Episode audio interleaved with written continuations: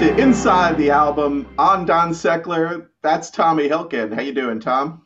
I'm doing fantastic as always. And this week we are going to go through and do a deep dive into Deja Vu by Crosby, Stills, Nash and Young. Yeah, because this is inside the album. Exactly. We're going to go deep inside on this one. Your eyes opened up a little too wide on that. so, uh, thank you everybody for listening. We're happy to have you aboard.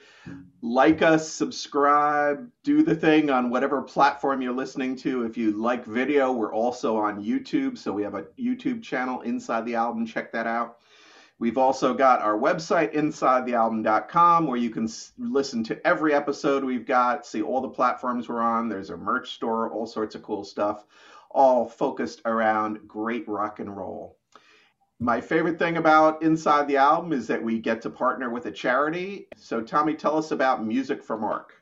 Thanks, Don. So, Music for Mark is our foundation where we bring musical lessons, musical instruments to kids of the world. We just want to keep the music going. So, musicformark.com, if we can get musical instruments or musical instruments. You know, and everybody's got old musical instruments in their attic, their basement. You know, that guitar yeah. you tried once and never touched again.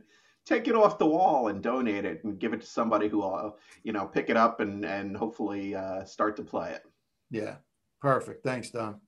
All right. So we're talking about Deja Vu, which is mm. the. Uh, so this is interesting because you have Crosby, Stills, and Nash, who were already a group, had released one album before this.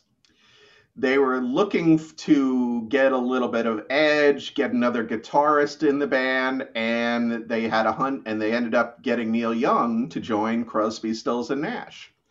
You know, it's interesting mix because Crosby, Stills, and Nash are kind of, you know, they're kind of a middle of the road hippie band with harmonies, great music, but not, you know, not hardcore rock and roll, not heavy, not edgy. And you bring in Neil Young, who's this guy who can kind of do it all. So he can do mm. that kind of soft, pretty stuff. But he's also got that edgy side with the distortion and the Les Pauls and the, you know, the crunch and, and the crazy horse eventually. So it's an interesting mix of guys we start off with uh, every one of these guys was in another famous band before this. Oh yeah. So you've got David Crosby, who was with the Byrds, yeah. and great vocalist, great guitarist, great songwriter. And you're, I'm going to say that about every guy in this band. They're they're good guitar players. They're they're amazing singers, and they're great songwriters. You've got Stephen Stills, who was in Buffalo Springfield, actually with Neil Young. Yep. So those two have a little bit of history. And then you have Graham Nash, who is in the Hollies, who brings a whole nother kind of pop musical sense to to this to this uh, band. And so you know, all these guys play, they all write, they all sing, and it's it's such an interesting mix of characters, don't you think? Well, for sure, and definitely as you'll see as we go through an ornery bunch for sure uh, the four of them. But you yeah. know, these, these bands you're talking about at the time were huge. The Hollies, the Byrds, Buffalo Springfield, right? You know, and uh, they loved being in those bands. But you know, it, it's an interesting way to look at it. Uh, Neil Young, what he brought to everybody, what he brought to Crosby, what he brought to Stephen Stills, it, we'll see as we go along. Yeah, and you know, a lot of times what Neil's I think what Neil does is like make the other guys better because they're like you said, they're ornery, they're also competitive guys. Yeah. So there there was a lot of, you know, there was a lot of a lot of friction in this band. Um, it didn't last long. They only had one album. Well, they had the second album they had after this was Four Way Street, which is a live album. So Tremendous. you know, it's not not another studio album. Right. So even though it's Crosby, Stills, and Nash and Young, there's really only one album that they that they did. And later on, they got back together and did some additional albums. But this is the album that everybody knows them for, and it's got just like this is another album where it's classic after classic after classic after classic. They're just nonstop legendary songs on this record. Yeah, and when we talk about it, right? Everybody. The reason I always say this is everybody had this album in their collection. Oh, so, for sure. Yeah, that's what makes it the album that we want to talk about. Is literally this was in everybody's collection, probably in everybody's milk crate. I don't know if you remember milk crates. Yeah, right. For the old for the old way to hold the record, sure. It's the only way we could hold our albums was in milk crates. So those yeah. were the days. You know, but Graham Nash, he loved being in the Hollies And uh, you know, he uh, he often talked about the fact how much he loved being with the Hollies, but he sat and sang with these guys, and he just said it was it was just nutty. They were sitting singing in a living room, right. and when he heard what they were doing, he just said, "This is the greatest." And this all this all came out of Laurel Canyon scene. So, you know, they're with Joni Mitchell, they're with Cass yeah. Elliot. It's all those people in the late '60s, early '70s you know, kind of the hippie vibe of communal living and people just hanging out. And, you know, you, I think people were just even like crashing at the house and kind of like not squatting, but they'd be there for a while, then move on and things like that. So they, they were in this whole environment of collaboration. Yeah. And I think that's what spawned this group, right? I love I love living in a community, a commune. so they started recording this album in 1969 in July. Uh, yeah. Finished up in the uh, following January uh, 1970, and it was released in on March 11th of 1970. The album went gold in two weeks, which back then was insanely fast. There was a ton of pre-orders for this album. Uh, was, I think it was over two million dollars in pre-orders, and this is back when albums were what were they like seven, eight dollars a piece, right? So the, you know the number of albums that was sold before it was even released was astronomical. Yeah. It went to number one in the U.S., Canada, Holland, and Australia. Eight million copies sold, and it's listed at number 147 on Rolling Stone's 500 greatest albums of all time. Wow. Wow, dude, you're talking 8 million copies you know, last week we talked about 30 million copies. Wow. Yeah, yeah. I mean, when you, yeah, when you get wow. into this area, you're in the stratosphere, you know, and the, the, yeah. these are not numbers yeah. that were reached very frequently by bands. No, and to think, you know, it's it's over 50 years ago. Man. Oh, oh yeah. Man. Oh man. You know, whatever happened where uh, my favorite music is now the oldies. Time passes, right? Sure it does. So uh, we'll show the album cover here, and it's yep. it's kind of this it's kind of this old school old school hillbilly hippie like old timey photograph. Yeah. Uh, and uh, to me, it's kind of copied from the look from the band. You know, I think, but okay. You know, it's that similar kind of look where it's kind of like I guess meant to be like of the 1800s or something, you know. So like kind of when you take those old timey pictures on the boardwalk. Um, but other than that, well, some of us do. Some of us, yeah. the secklers love that. so um, you know, uh, you know, an okay album cover, not the best, I wouldn't say, but you know, definitely uh, of the times. The Hatfields and the McCoys. A little bit of that, right? There you go. So, like I said before, the anticipation for this album was huge because Crosby, Stills, and Nash had just had a, a mega hit album before this. Neil Young had, you know, a lot of songs that were out and, and albums uh, that he had done. He had worked with Buffalo Springfield and had some other stuff out.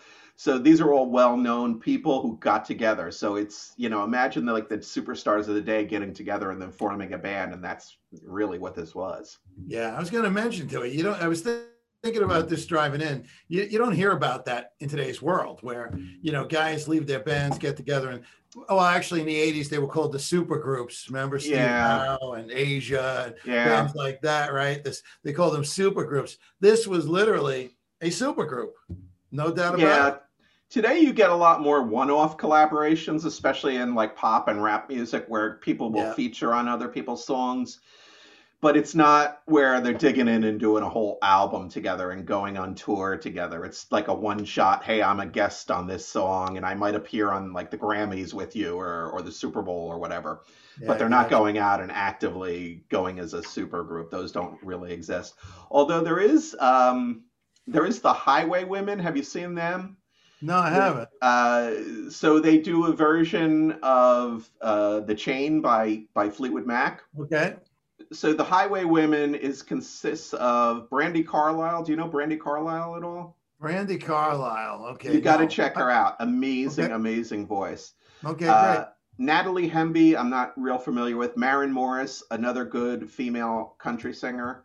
All right. Uh, Amanda Shires, and so they, you know, they're touring and we're touring and recording, and they've done a couple covers and things like that but that's like the closest thing that we have to super groups today. They really aren't as common as they used to be back in the day. Yeah, know, it, I the way you look at it in today's world, it's it's all based on dollars. You know what I mean? So Crosby, Stills, Nash, and Young. In today's world, they'd be thinking, "Can I sell you know eight million copies on my own?"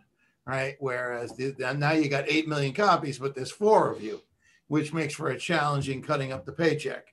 Yeah. And most people are focused now on just how can I get a single out, put go on Instagram and get a million followers. You know? Yeah, exactly. Different world different world altogether. So uh, the, the, interesting thing before Neil Young joined the band, they actually tried to get Jimi Hendrix or right. Stevie Winwood to join. Yeah. So they were actively looking for another player who had a little bit more of the guitar skills, I guess, and and a little bit edgier to try and right. help, you know, uh, just add another layer, another dimension to the band. Yeah, to rock a little bit. Yeah. Right. But those guys at the time, Hendrix and Winwood had their own huge careers and, you know, didn't weren't really open to it. And so Neil kind of Neil was kind of talked into it and kind of came in begrudgingly and, and didn't want to join at first. But then he was like thinking and said, well, you know, he can bring more of that rock edge. And he already knew Stephen Stills really well. And he right. knew that Stephen Stills became a better player when he had somebody like Neil to kind of push him as another good guitar player. There you go. You know, so they were looking to give it a little bit more, like we said before, a little bit more of that that rock edge. I would have liked to seen and or heard what you know Steve Winwood would have sounded like. You know, that would have been interesting. I think yeah. Steve Winwood. Uh, you know what? I think maybe Steve Winwood is a little too much too similar. Well, that's the thing. Yeah, right. You know, I, that's what I'm saying yeah his his vocals his his musical work yeah it's kind of similar it's, it's like a almost like the perfect fit for the perfect yeah, harmonies. a little too perfect like if you're yep. gonna bring somebody in to mix it up it's got to be like hendrix would have been insane i don't know if know if that that probably wouldn't have worked i can't imagine that working i would have liked to seen it blow up though yeah that would have been crazy hendrix coming teach uh, your children and Hendrix yeah right That'd be great. It's insane. So, um, interesting. Another interesting fact about these guys. So, as CSNNY, their their first show, they did one show in Chicago, and then the second show was Woodstock to half a million people. Yeah. So that that's crazy. You know, crazy. can you imagine? Uh, but it's not like they were all they weren't all first timers. So these guys had all been on big stages before and played. You know, uh, big halls and stuff. So it wasn't like they were just newbies starting out. They had had some experience already with uh, live performance. It's not bad for a second show, though. You could always put down how big of a crowd you drew. Yeah, true. exactly. So one one of the things that Graham Nash mentioned was that generally Neil was uh, so while Neil was in the band, he was generally recording his tracks at home in Los Angeles then bringing them into the studio, CSN would add their voices, and then Neil would take the stuff back and go mix it himself. Mm. so eh, you know, and I think that kind of points to you know, Neil Young was he really in the band? You know, he was there. And I think he kind of fell outside. He's so different than these guys that I think it was it was a little bit like oil and water to some degree here's an interesting fact I wanted to throw out that all four of the members of CSNNY, they're they're all two-time members of the Hall of Fame. Oh, that's interesting too. Yeah. You're right. Yeah, yeah. Huh. They, they, all went in as solos and right. and for the bands that they were in. So that's how powerful these bands were. Yeah, that that's were. amazing. Yeah, that's great stuff. The other thing that was kind of interesting, uh, David Crosby's uh, girlfriend at the time had just died in a car crash right before they wow. did this. So there was a lot of times during the recording of this album where he would like just be breaking down crying and could mm. not even function. So, you know, challenging again for him to have to go through that. Graham Nash also had just broken up with Joni Mitchell. So they were a couple living together and everything. And we'll get into that in a little bit more detail uh, as we sure. talk about the songs. But he had broken up with Joe. So well, there was a lot of you know a lot there was a lot of stuff going on around them in their personal lives at the time and and you know whether or not that had an effect on the recording i don't know but it's interesting to know that there's a lot of that like you know because a lot of times we talk about friction and how it makes good music Well, friction, tragedy, you know, think about it. Music is emotional. So it depends, you know, some great songs have come out of the most toughest situations in people's lives because they're writing from feelings, you know, and putting it onto music, which is always amazing. So tragedy yeah, sure. and things like that bring out some emotion that people put into their music. Mm-hmm. The other uh, one other thing that then we talked about, you kind of mentioned this. So the, the, the members all kind of pushed each other and they mm-hmm. pushed each other's buttons, and there was a lot of critiquing of each other's work. So you've got all four guys are writing songs. They're all bringing them in, and then you got the other guys going, "Nah, I don't like that. Nah, I don't like that. Redo that vocal on, on your song." And that was kind of an ongoing theme with all of them. So you know, it wasn't one just picking on everybody else it was each guy was picking on the other guys and kind of critiquing. Yeah. And I think I think they all intended to try and just make it better. Of course, that's I don't think they're being assholes, but that can get under people's nerves, especially after you've labored over something and you think it's kind of ready to go, and you bring it into the studio, and all of a sudden, you know, oh, it's just like here's the bad thing, here's the bad thing, here's the bad thing, and no good, you know. And people pointing it out, you know. It, you know, collaborations are the toughest things you could ever do as human beings anyway. So think about it, you're bringing in four creatives, yeah. right? Who like to create their own way. And then the challenge comes in and somebody's trying to make you shift the way you create, right? And you know where it leads. Fist fights. It leads to one album. it leads to one album. exactly. The good point. So uh, Graham Nash also said about Neil Young. He said Neil is, has a strange energy. He brings a darker edge and a more realistic edge to our music. And but he said it did fit. So he loved the Deja Vu album, and he thought you know Neil's uh, what Neil brought to the table was good for the band at the time. Yeah.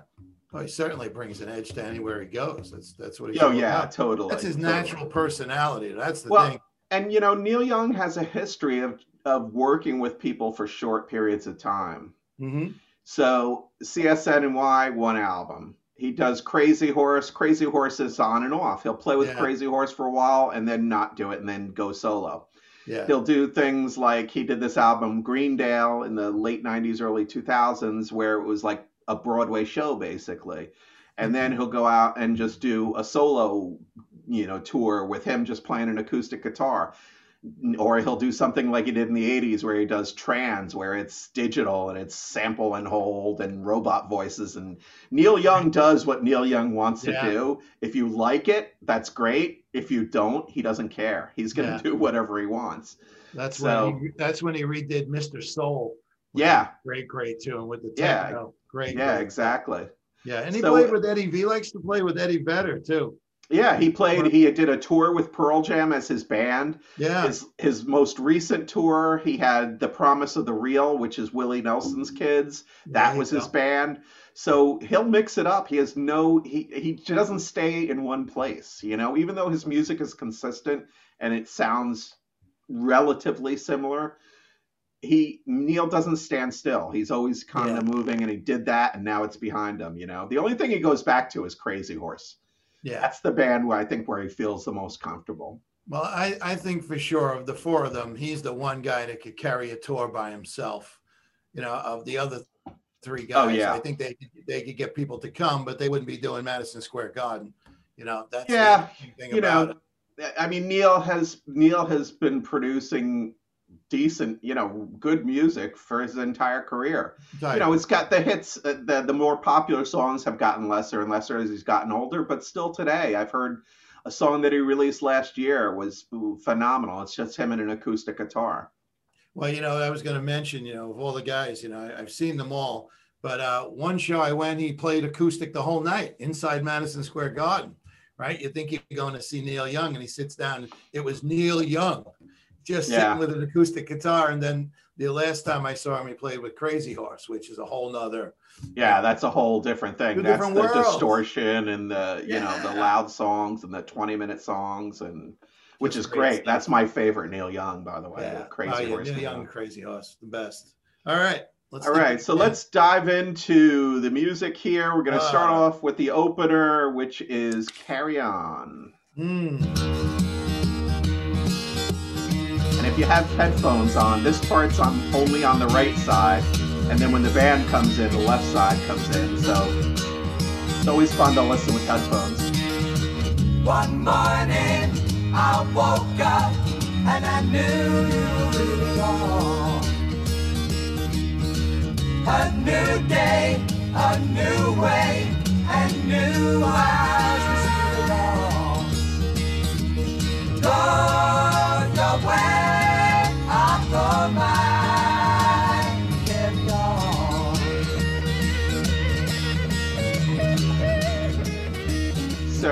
you know, this song is just it's so it's so rich with those CSN harmonies, right? Huh.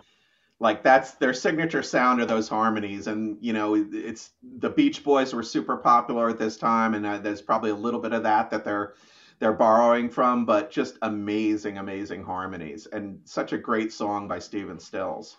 Great guitar work. Uh, yep. What I just the phrase I just wrote down is, you know, when you hear that, it makes you feel good. And I just said to myself, we need more of this.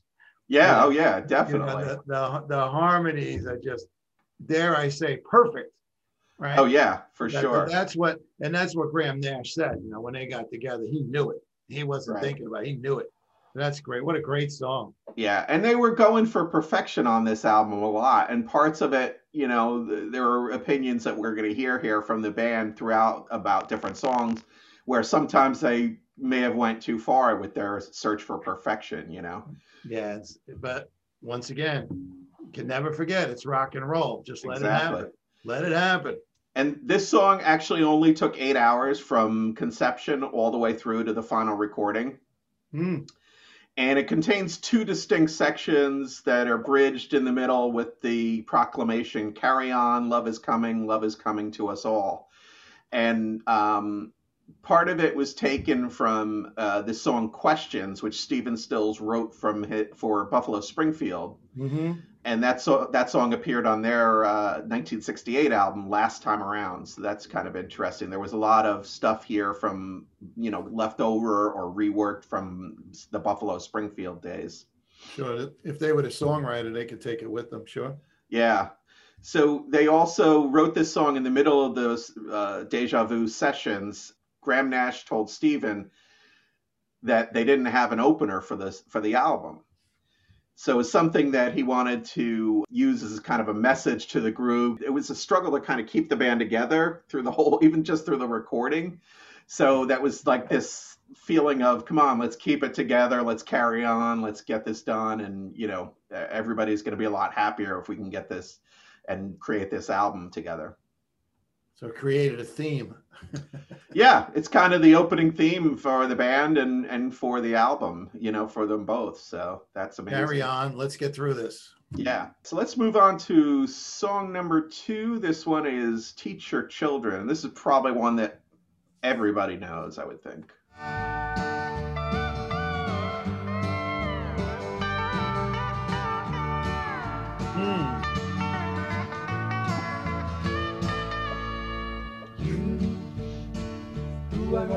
Road must have a code that you can live by. And so become yourself because the past is just a goodbye.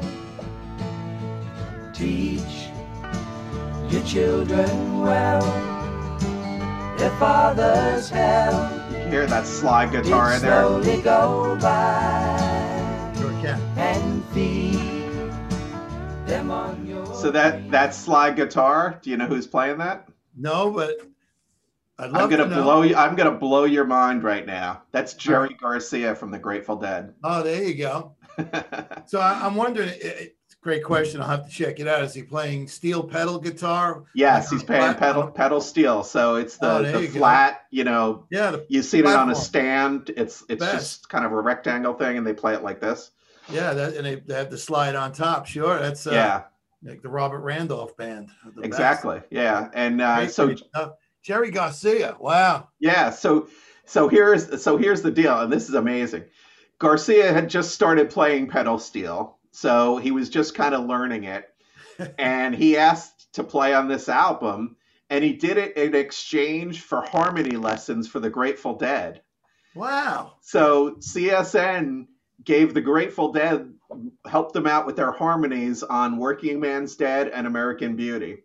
Wow. So it's kind of this trade off. And again, this is that it's that kind of hippie collaborative thing, you know, hey, you do this, we'll do that, blah, blah, blah. Look at that. This is something until this research, I had no idea that that was Jerry Garcia on there.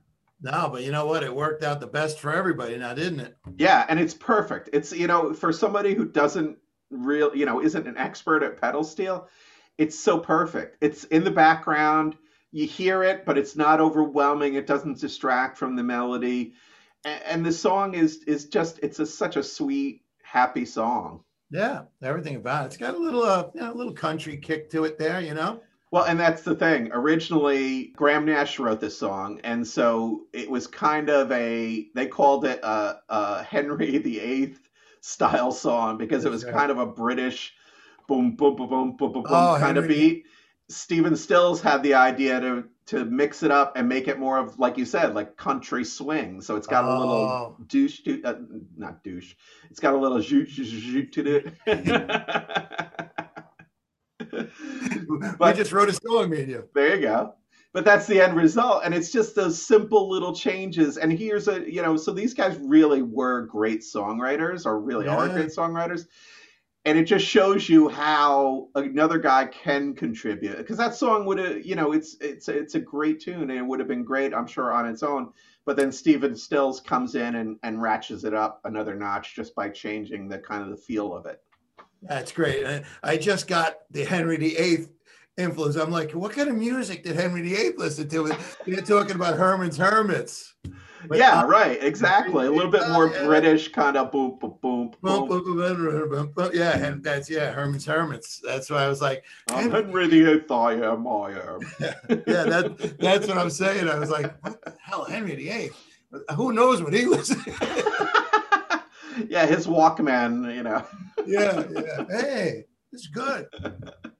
now I get it. it was so like a pop song. Yeah, yeah exactly. Exactly. Uh, yeah. Graham Nash said that That's the idea is that you write something so personal that every single person on the planet can relate to it. So his goal was to make a pop song, yep, kind of, you know, or, or a song that would have broad appeal. When he wrote it, he's like, "Yeah, it's perfect. It applies to everybody." And the other thing is, he's saying what Graham said when he wrote this in our house, he didn't know, you know, they didn't really know what they were doing. It sounded pretty fun. They can sing it. Let's do it. And then all of a sudden, he said now he looks back and people are still singing it back to him 40 years later when he plays it live. Ah. So that's you know, beautiful. Kind of a happy accident, but you know, there's a little bit of intention there. there. His intention was to make broad, popular songs, and and that those songs are both great songs. Yeah, you know, and you touch the world, man. You know, we tend to forget what music has done for the world. Well, I don't. You don't. I get it. Right. say we tend to forget. It's been my world, so I'll never. Sure. Forget. All right, so let's dive into the next track. This is track number three. And this one is kind of really the hippie anthem. This is uh, David Crosby doing Almost Cut My Hair. The entire area. The best. So good, right? I love this riff.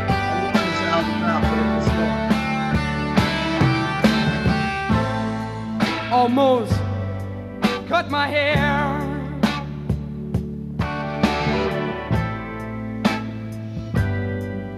It happened just the other day. It's getting kind of long. I could have said it wasn't my way.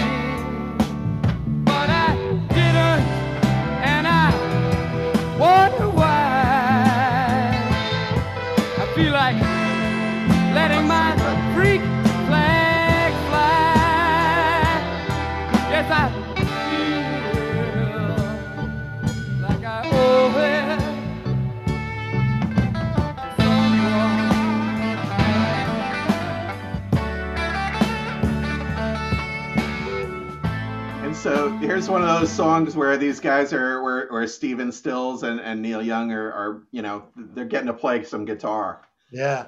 Right. Sure. You could, you could hear it. Yeah. A little bit of soloing in there. It's actually, it's kind of, it's a little, it's a little laid back, but it's a, got a little touch of the funk in it. You know, it's got that backbeat to it. Oh, dude, uh, it's a, uh, um, it, it's a blues riff. It's yeah, blues. yeah. So you know, it, again, it comes back to the blues. Everything kind of is based back to the blues, and the you know, yeah. when you get into that funk stuff, you get a, a it, it always plays off of that that blues bass. Yeah, that's the foundation, man. Yeah. yeah. So. Yeah, David Crosby recorded this track with the. It was like the last few minutes they had of studio time, so it was the last song recorded Stephen Stills said that the vocal wasn't good and he wanted Crosby to redo it. and Neil's like, this is like that. Neil said this was an amazing, he said it was David Crosby's best recording. So, you know, it's kind of Neil and, and Crosby versus Stephen Stills. They, they almost didn't put the al- uh, song on the album, but Crosby really, really protested and, um, you know, wanted to make sure that it was on the album. Wow you know, in my world, best song on the album. So yeah. thank God it made it. According to David Crosby, that it was a one take recording. So that's the one take they did. And that's amazing because it's perfect. Yeah. And you know, we always talk about go home and play this album. If you're listening, go home and play this album, put it on and listen to the music behind it, what's going on. Like this song, we always have to stop. We only do a little bit of each song. But man, oh man, when you go through this whole song, it just it takes you everywhere. It's killer. Yeah, yeah, it's it's amazing, an amazing track. And you know, I love that it's you know, it kind of still is hanging on to that hippie thing, which is, you know, at this point, the hippie stuff is, I guess, in full bloom, but kind of yep. at the peak, right? In like 1970. Yeah. And then starting to come down a little bit. So, you know, it, it's got that, it's still got that attitude of kind of us, you know, versus the man sort of thing. And that's something I always appreciate. Yeah, you can tell the dead influence with uh, letting my freak flag fly, right? Right. Yeah, exactly. So yeah. they were 100% bought in, and, and that was a great song that came out of that. Sure was. So the next track is actually the first Neil Young song, and this one is Helpless.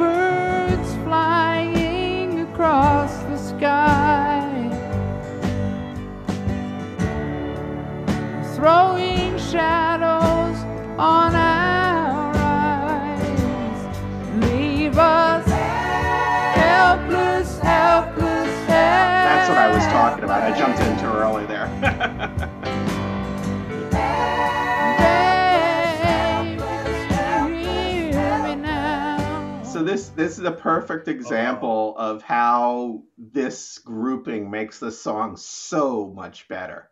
When those harmonies come in, he could have very easily just been Neil Young with the piano and the guitar singing that chorus all by himself. But when you get those other voices in there, wow, it just blows you away. Yeah, and this that's the longest you've gone with a song, so you didn't want to cut it off, my friend. I didn't. That's one of my all-time favorites. I'm a and I, I have my Neil Young shirt on today. I'm a huge Neil fan. I love Neil Young. I, I could have sat here until the end, my friend.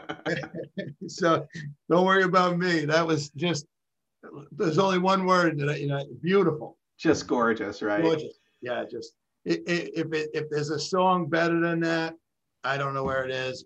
Just thank God we get to do this inside the album, man, because this is amazing, amazing. Yeah, beautiful. Neil Young, Neil Young, when he was a kid, when he was six, he got polio, and he was ah. living in Canada with his parents. So they ended up taking him to Florida for a year, hoping the warmer weather would help cure him of the polio. I got you. So uh, you know, or speed is cure. I guess he was, you know, on medication or whatever they gave you for polio. Um, so he went through some stuff when he was a little kid, and then when he was like a teenager, his parents divorced. Neil stayed with his mother, and his brother Bob went with his father. Oh wow! And that's, that's that. I thought that was so weird. I was like, yeah. why? Why would you do that to your kids? Split them up like that?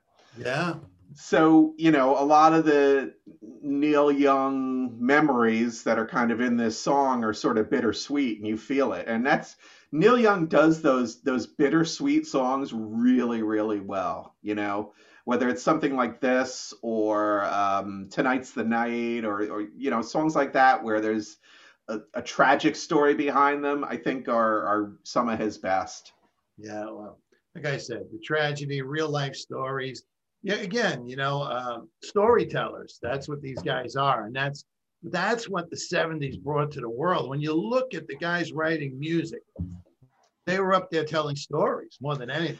It did change, right? Because in the past, the songs were so poppy and, and light and kind of like there's nothing to them. There's no real deep stories. It was, you know, boy meets girl, boy, you know, loses girl. Those are the stories. right? The stories, right? In pop music in the in the 50s and 60s, the songs were very simplistic. Do you want to dance? Yeah, right. right. Uh, so now you've got these guys who are really I mean, they're almost like writer, like book writers. You know, they're telling deeper stories with more layers and context and and uh, different things that have affected them in different ways that are much deeper than just that surface kind of stuff, which which is what you used to get with pop music. Yeah, and and today's quote of the day is, uh, "And whatever you do with polio." I don't know what the cure for polio is. So I wasn't expecting you to. You could have skipped right over it. Yeah. I'm not on with Dr. Seckler. Whatever you do with polio. That's amazing. that was my favorite part of the day so far. Yeah, you know, whatever you do with polio well, they took him to Florida to put him in the sun for a few days. Put him in the sun, dude. He lived in Ontario. Any sun. Yeah. Yeah. True. That's great. All right. Back All right, the- let's move on. This one is a cover song. Number five is a song written by Joni Mitchell. Yes. And it's Woodstock. Mm. And the guitar is amazing in the song.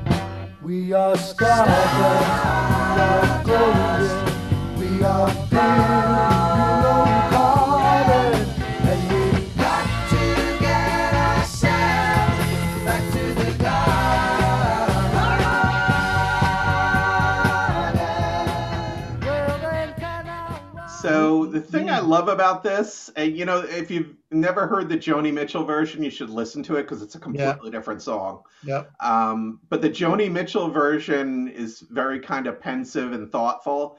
This one is more of a celebration of, you know, of Woodstock. Sure. And uh, Stephen Stills is the mastermind behind this version, and he had already kind of worked out the arrangement for it and he had been playing it with Jimi Hendrix in September of '69. Wow. So, you know, r- right there, you could say, okay, I'm going to play with Jimi Hendrix and Neil Young. These are two guys, completely different guitars, but that same kind of attitude, right? They're pushing it. It's edgy. It's different. It's, you know, so I think that's why when he brings it back, it kind of works with Neil in there and Stephen Stills playing the other guitar part on this. Uh, it still kind of works out as a great song. And as we like, it's got that iconic riff. Yeah, definitely a great riff. Yeah, yeah without a doubt. Yeah. And Stephen Stills, listen to the voices, right? When I when I say to everybody, listen to these albums, listen. You know, there's more than just putting it on and walking around. Put the headset on. Listen to the whole album, right? When you hear the four different voices of yeah. these singers, like Stephen Stills, very powerful his voice on this song. Perfect fit. Yeah. And a lot of people don't you know, a lot of people when they listen to music, they just listen to it on that kind of surface level of hearing the song. But when you actively listen to the parts and who's oh. singing and what's playing here and what's playing there, you you hear a lot of things that you don't normally hear just popping it on in, in your car and, and humming oh, along with it, you know? It's a different experience and, and sometimes you can find stuff that will blow your mind it's my favorite thing now since we've been doing the inside of the album. I've really been getting into it. It's you can actually start to hear what makes it a song. Yeah. You know, I mean, some people just thinks it's the lyrics, it's the music. No, you know, it's the quiet spots, it's the fills, right? Who's playing background, who's behind the scenes. It's just, it's beautiful, beautiful. Yeah. Listen to it. Yes, definitely. And Woodstock was one of the few deja vu tracks where all four guys performed their parts in the same session. Okay. So they were doing a lot of recording and then having the other guys doing come in and put in their parts. And this is one of the one of the only songs where they really kind of played it all together. Right. Stephen Stills actually went back and recorded, re-recorded one and a half verse, verses that he said were excruciatingly out of tune. Neil Young said that was a huge mistake because the track was magic the way it was. And you know, Neil doesn't have the best voice I don't think at all. And his songs, I don't want to say they're dissonant, but they sometimes they have that it's just that grit and edge that makes it a little bit more real. It's not perfect, but it's still gorgeous in its I don't want to say ugliness, but you know, it's not like the beautiful like when you have Crosby, Stills, Nash harmonies. Those are beautiful. Now I want to say it to you because what you just made me think is you said he doesn't have the best voice, or does he? Yeah, right. It's it's, it's situational, isn't it? Though the best you're, voice. You're not kidding, because you know when we were just listening to Helpless, I wouldn't want to hear another voice on there. Right. Yeah. Right. It's not so. It's like you you hear like so. Lady Gaga at the inauguration did the the the right. Star Spangled Banner. Right. Amazing voice, right. technically great voice, but so different than like a Neil Young because he's you know, high and, and raspy a little bit, and and you know, he's got that sound that's just more dirty. Yeah, it, it you know, listen, it's it, you think about the Bob Segers, the Johnny Cashes, you know, in reality, they shouldn't be rock and roll stars, but they're the biggest in the world, right? Yeah, because they like Bob Seger's voice, you know. So Neil actually going back to that Stephen Stills recording, re-recording that vocal part he Neil was kind of pissed that he did it, and he said they had that great live vocal that Stephen did, and then he ah. erased it to do a perfect vocal, which Neil said sucked. and, but the other thing Neil said about this, and this is really telling, is that pretty much typifies the whole deal there. Most of the things were so concerned they were so concerned with making them perfect that they were better before they started messing with them. So again, he you know Neil's not not one for a lot of polishing to get things to be like pitch perfect and exactly in tune. And and that's you know so it's kind of it's oil and water here, yeah. which is interesting. And you and I have talked about it now for the last few weeks. You know, you're going in and it is what it is. Just get it on. You know, get the music. The ones that are done in one take two takes, couple hours, right? You're not overthinking anything. And I don't think I don't think rock and roll was ever meant to be overthinked. I really don't. And if overthink's not a word, throw something in there for me. Yeah, but you know what? These guys, and the, the, I, I, see where these guys are at, and they're in that school, the vocal school, especially when when you talk about like Stills and and Graham Nash. I, I think there was a lot a lot of people at this time were blown away by the Beach Boys, and Pet Sounds had come out, and and that kind of stuff was. Yeah orchestral almost with the vocals you know yeah. so the, the the voices were really really instruments and I think that had a lot of influence on what people were shooting for at the time. Yeah, well, you got to understand, but all that perfectionist, you know, it, it beat the hell out of the Beach Boys. That album. It did. It destroyed them. Destroyed them. It sent, you know, it sent Brian Wilson over the edge. Over you know, yeah, because he couldn't ever get perfect. See, that's the problem. Is you, no matter how hard you try for perfect, you're you're never going to get perfect. Perfect. No. You might get close and people will say it's perfect, but it's not perfect and you know it. And so that kind of like a guy like that, like Brian Wilson, it, it really pushed him over the edge and, and pretty much ended the Beach Boys. Is That's you know, what for, did them in. Yep. For for most uh, respecting Beach Boy fans, self-respecting Beach Boy fans. and I'm so glad that you and I just naturally are perfect. It's just. yeah, I'm more of the gritty, dirty edge kind of guy who jumps in one chorus uh, or one verse too soon to tell you to listen to something while the song's playing. We're gonna call you Donnie Dirty Edge. Donnie Dirt. Donnie Dirt. Let's take a listen to the next track, which is number six. This is Deja Vu. Wow. Graham Nash song?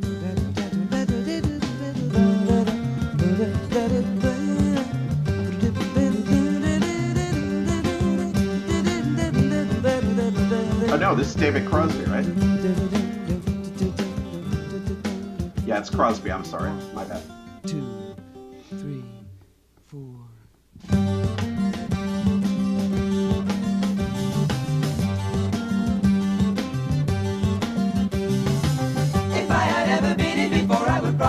Know just what to do. Don't you? If I had ever been in before on another time around the wheel, I would probably know just how to deal with all of you.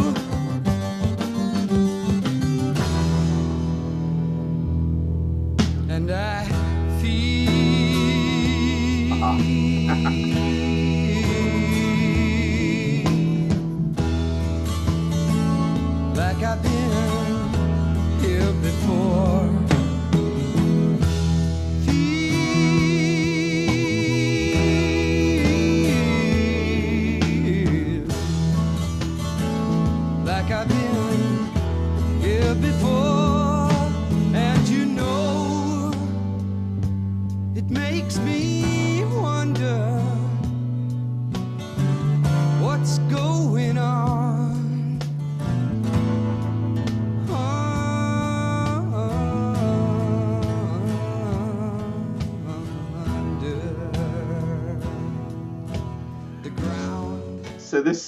Uh, this is David Crosby. I was incorrect there when I said Graham Nash. So I keep getting these guys mixed up in my head. but right. uh, this song, he, he's he, David Crosby said that the Buddhists have got it right. He thinks that you're, you know, it, life is a wheel. You get on and off. Energy gets recycled. So he believes in this whole deja vu uh, concept that you, mm-hmm. when you feel something familiar, it's from a past life type of thing. Wow. He was riding on a friend's sailboat. He said it was if it was like he had done it before. He knew way more about sailing than he should have. He knew how to sail the boat right away. He said it wasn't an instinctive thing. It it doesn't make sense to him. So he was thinking about that specifically when he wrote the song. Ah. But the song just came to him, uh, and you know was informed by those experiences of deja vu that he had had in the past. Yeah, just a I, I love and I always have just and it makes me wonder what's going on. I, yeah, I so good. Love that little lyric in there, man. It's just perfect. Loved it. All right, let's move on to the next one. This is number seven. It's Our House. I'll light the fire. You this one's Graham Nash. the flowers in the vase. that you bought today. Staring at the fire for hours. Kind of a Beatles sounding song, right?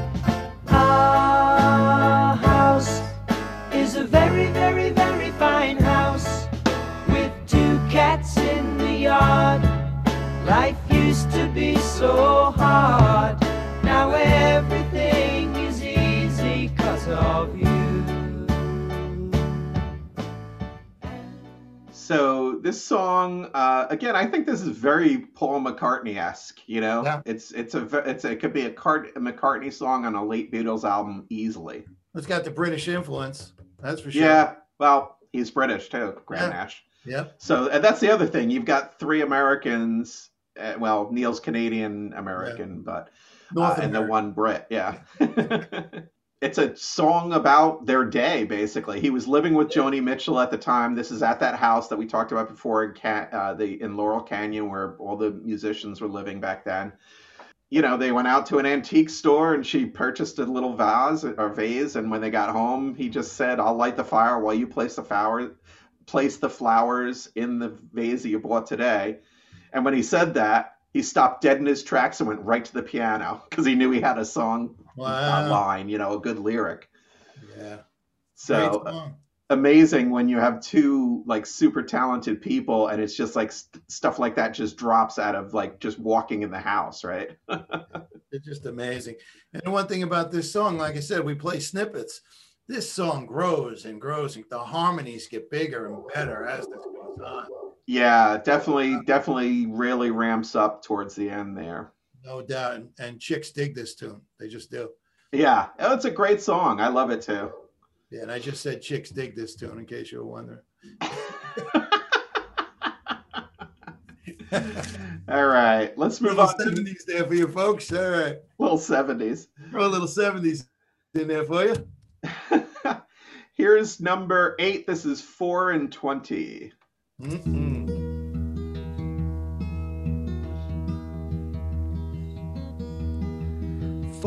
And twenty years ago, I come into this life, the son of a woman and a man who lived in strife. He was tired of being poor, and he wasn't into selling door to door. And he worked like the devil to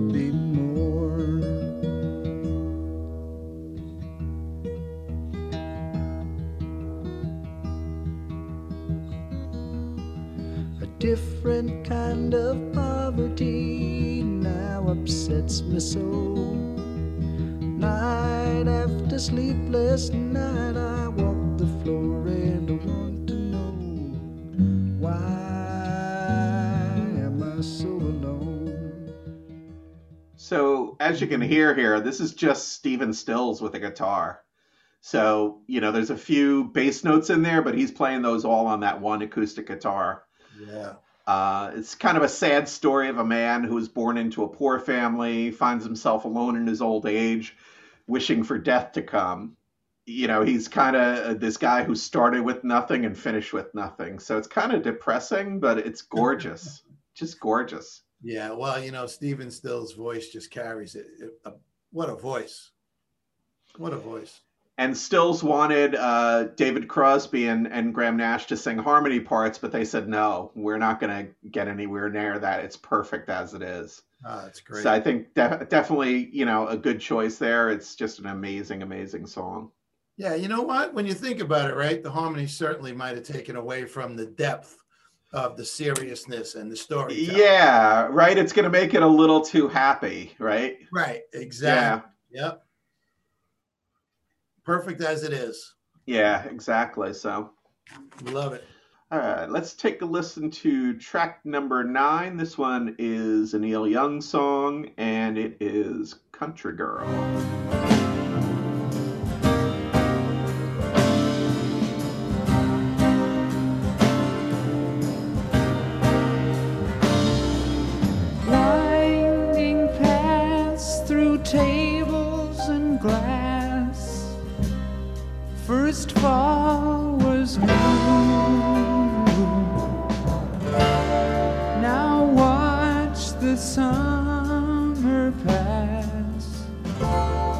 So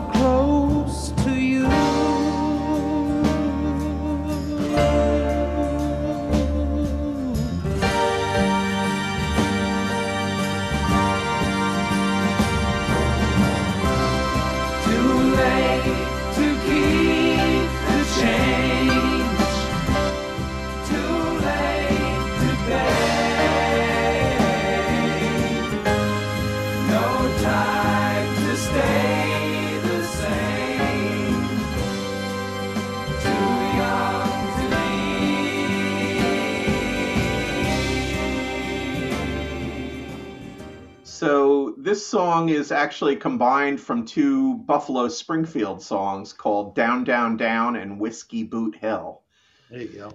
Uh, and then they, for production wise, they kind of went after that wall of sound type yeah. of thing that Phil Spector used to do. Yeah. So what they do in that is they just layer tons of instruments or vocals or whatever it is. There's a lot of it. So you get that really big orchestral sound from it and the, the the recording was mostly done live. Some of the background vocals were overdone later.